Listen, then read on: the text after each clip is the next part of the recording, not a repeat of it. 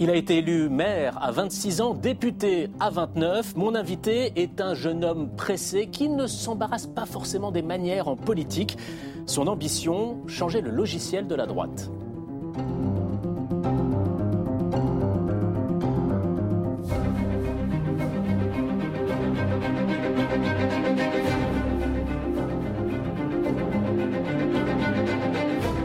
Bonjour Pierre-Henri Dumont. Bonjour Clément Méric. Alors ceux qui sont en train de nous regarder ou de nous écouter en, podcast vont me maudire parce qu'on va commencer cette émission par une chanson qui a tendance à rester dans la tête toute la journée.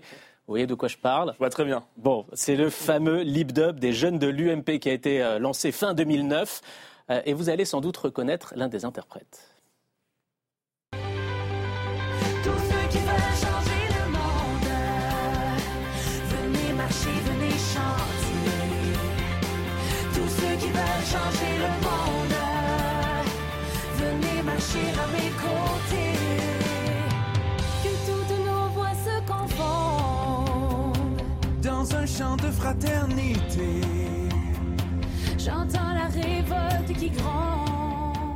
Alors on a reconnu Rachida Dati, Patrick Devedjian, Ramayad.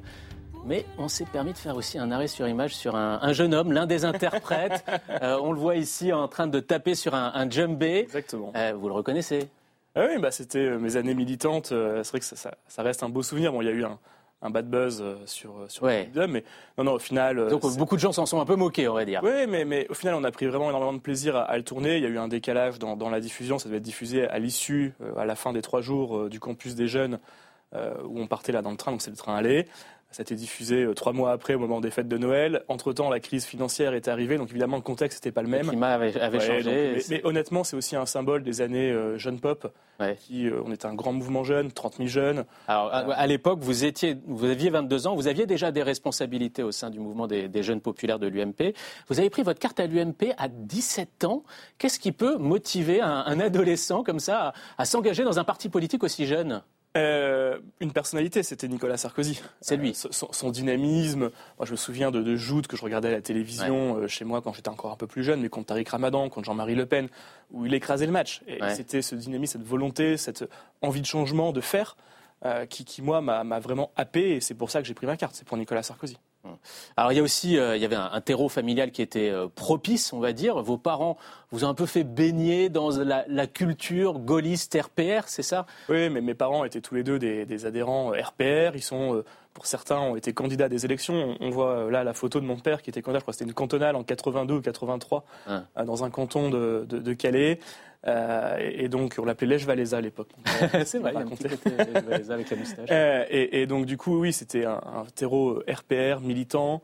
Euh, Vous alliez même aux, réunions euh, du RPR bah, à 7 ans Oui, c'était l'anecdote, mais...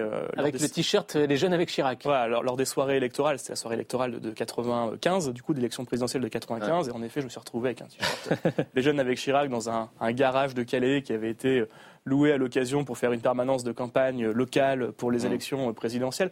Donc oui, j'ai baigné dans un terreau qui est un terreau RPR de droite. Euh, mais par des parents qui euh, voilà, incarnent aussi cette euh, envie de travailler, de toujours faire plus, mmh. qui ont créé leurs propres entreprises, qui sont partis quasiment de rien et qui ont réussi. Donc c'est aussi cette tradition, cette histoire familiale que je cherche à, à honorer par mon engagement politique. Et alors sur le papier, vous avez un parcours qui est assez classique. Hein. Il y a les jeunes pop, on l'a vu, il y a eu Sciences Po Paris, vous avez été aussi collaborateur d'un député à l'Assemblée.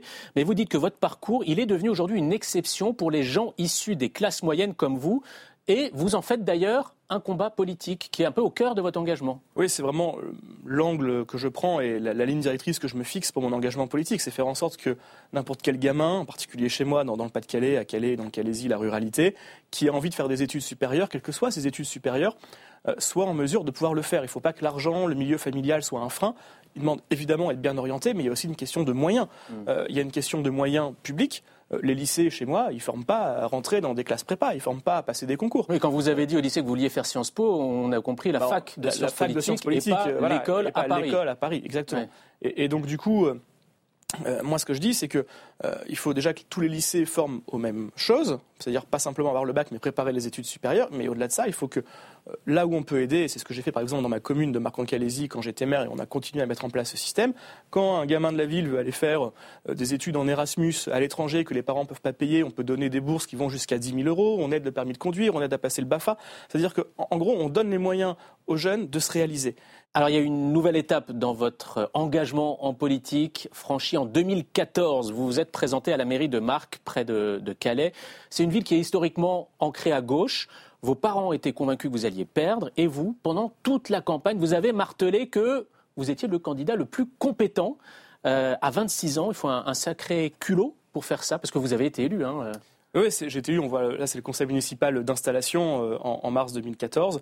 J'ai été élu parce que les habitants de la ville m'ont fait confiance. Voilà. Mm. C'est en effet une ville qui était historiquement euh, de gauche. Mais dire à 26 ans, euh, c'est moi le plus compétent, Ouais, il n'y a pas c'était une part factuel. d'arrogance non, c'est factuel. C'est-à-dire Ouais. que j'étais face à des personnes donc, qui avaient fait le travail de la ville. Le- la ville euh, s'est bien développée, mais qui commençait à stagner, se transformer progressivement en, en cité dortoir, pour être très clair. Moi, j'étais arrivé avec un autre programme. Et puis, en effet, il faut quand même, évidemment, un peu, un peu de culot pour, pour arriver et débarquer comme ça. Moi, c'est ma ville natale, c'est là où j'ai grandi. Euh, je faisais des allers-retours parce que forcément, je travaillais à Paris euh, euh, la semaine. Mais, euh, mais c'était vraiment une belle aventure. Et honnêtement, le mandat de maire est le plus beau mandat qu'on peut exercer dans la République française. C'est là où on est vraiment aux prises avec les besoins du territoire. C'est d'ailleurs pour ça que quand j'ai été élu député en 2017, j'ai gardé mon mandat de conseiller municipal euh, Mhm. et j'ai abandonné le mandat de conseiller départemental. Alors, du culot, vous en avez eu aussi lors de vos premiers vœux en tant que maire de Marc. Vous avez convié tous les élus de l'agglomération et, et vous leur êtes rentré dedans assez violemment. On voit les articles de presse de l'époque, ça a fait un peu la une des journaux euh, localement. Euh, c'est votre style en politique, on, on cogne d'abord, on discute après éventuellement? C'est ça, c'est euh, ma, ma- ma devise en politique, c'est d'abord on gueule et après on discute. Mais, et, et là, et là, je vais être très c'est clair. efficace c'est- Bah, c'est c'est plutôt efficace parce que je vais vous dire ce qui s'est passé après la cérémonie des vœux. J'ai visé trois, trois, trois cibles. La première cible, c'était le président d'agglomération de l'époque qui avait augmenté les impôts des ménages, alors que moi, dans ma ville, je les diminuais. Donc euh, les habitants bah, disaient attendez, monsieur le maire, euh, on voit pas la différence parce que euh, pour eux, ça revient au même. Et euh, d'ailleurs, on s'est aperçu après des rapports, euh, après des discussions avec les élus, qu'il y avait la- en effet de la cavalerie budgétaire. Donc j'ai soulevé un lièvre à ce moment-là qui a coûté sa place au président d'agglomération. On est arrivé au point où on ne pouvait plus investir. Tous les investissements dans l'agglomération avaient été gelés à cause de l'explosion de dépenses de fonctionnement.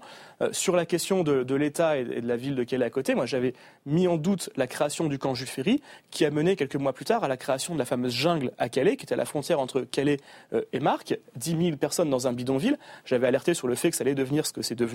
Et donc j'ai pas forcément tort dans ce que j'avais dit, malheureusement. Alors, on a vu vos premiers vœux assez musclés en, en tant que maire. Euh, en 2017, à peine élu député, vous avez aussi un peu secoué le, le cocotier, mais cette fois dans votre propre parti, avec l'ambition bah, de prendre la place des anciens, on va dire. Euh, votre mot d'ordre, c'est un peu place aux jeunes. C'est une forme de dégagisme presque. Non, c'est pas place aux jeunes, c'est de dire que tout le monde doit trouver sa place et Ouais. que euh, c'est pas parce qu'on vient d'être élu que euh, qu'on débarque un peu de territoire où il n'y avait jamais eu d'élu auparavant ou très très peu, que ce soit moi euh, dans Pas-de-Calais, que ce soit Aurélien dans l'Aude, que ce soit d'autres, euh, que, que ce qu'on dit est pas moins vrai que ceux qui sont présents depuis longtemps. Donc l'enjeu, c'est maintenant, en effet, maintenant qu'on a un peu vieilli tous, pris un peu plus Mm. d'assurance encore, c'est de pouvoir expliquer que bah, le logiciel de la droite doit changer et qu'on ne doit Ouais. pas parler simplement aux classes moyennes supérieures et aux personnes Alors- retraitées, mais qu'on a tout un, un terreau de gens de droite qui sont, nous, nos électeurs dans nos circonscriptions, qui sont des gens qui croient dans la valeur travail, qui se lèvent tôt le matin pour travailler, qui gagnent pas des mille et des cents, qui roulent pas sur l'or et qui ont besoin de propositions, de textes de la droite. Donc c'est cette, cette idée-là, c'est ce projet politique-là que vous portez, vous les, jeunes trentenaires, euh, euh, parce que vous formez un petit groupe en fait au, sein du, groupe Les Républicains. Euh, Il y a qui d'ailleurs dans, dans- ce groupe? Ah bah, il y a plusieurs personnes. C'est principalement des personnes qu'on connaissait déjà euh, avant de venir euh, à l'Assemblée nationale, parce que c'était dans les réseaux et les terreaux euh, jeunes populaires euh, à l'époque. On en voit certains euh, sur, les photos, euh, ça c'est la précédente législature, mais euh, c'est fait par, bon, évidemment, euh, Julien Diff, qui était responsable départemental des jeunes de l'Aisne, comme moi j'étais dans le Pas-de-Calais. On a euh, Aurélien, évidemment, dans le Lot, Yann dans, dans le territoire Aurélien de Belfort. Voilà, donc, Yann Boucard. on- on est un petit groupe. Géographiquement, on est déjà avec nos bureaux côte à côte depuis Ouais. le précédent mandat. Et puis après, on s'entend bien parce que voilà, on, on partage un âge, des territoires qui ne sont pas des territoires évidents, qui ont à peu près les mêmes caractéristiques euh, d'un point de vue sociologique. Et puis ce côté un peu, on est, on est débarqué de nulle part et on essaye d'imposer un style peut-être un peu différent, mais on en a besoin. Aujourd'hui, la droite, c'est quoi? C'est moins de 5% en élection présidentielle. Donc soit on décide de continuer comme on fait depuis 15 ans, à savoir dire toujours les mêmes choses et se retrouver dans une situation où on n'intéresse plus personne, soit on essaye de légèrement euh, changer le logiciel, faire comprendre que la population et les Françaises et les Français ont évolué et que la droite doit pouvoir, toujours en gardant ses valeurs chevillées au corps, proposer autre chose que ce qu'elle a pu proposer. Et je pense que le paroxysme, c'était la question de la réforme des retraites. Ou à la réforme des retraites, on avait vraiment un axe sur la question des, des carrières longues. Pourquoi C'était pas pour embêter le parti, pour embêter la droite. C'est simplement pour dire que nous, euh, on ne va pas commencer par pénaliser ceux qui ont commencé en apprentissage, ceux qui ont commencé le plus tôt, euh, et euh, pas pénaliser les cadres et les cadres sup, ceux qui ont fait les plus longues études, tant mieux pour eux, qui gagnent le plus, tant mieux pour eux, mais on ne peut pas avoir un deux poids, deux mesures. Donc c'est cette idée de renouer avec les classes populaires qui a fait que dans ce petit groupe-là, vous avez tous, je crois, hein, voté la motion de censure contre le gouvernement, à, l'occasion de cette réforme des retraites. C'est pas très réglo parce que vous n'avez pas respecté la consigne qui avait été adoptée à la majorité au sein de votre groupe. Oui, mais la Constitution dispose qu'il n'y a pas de mandat impératif.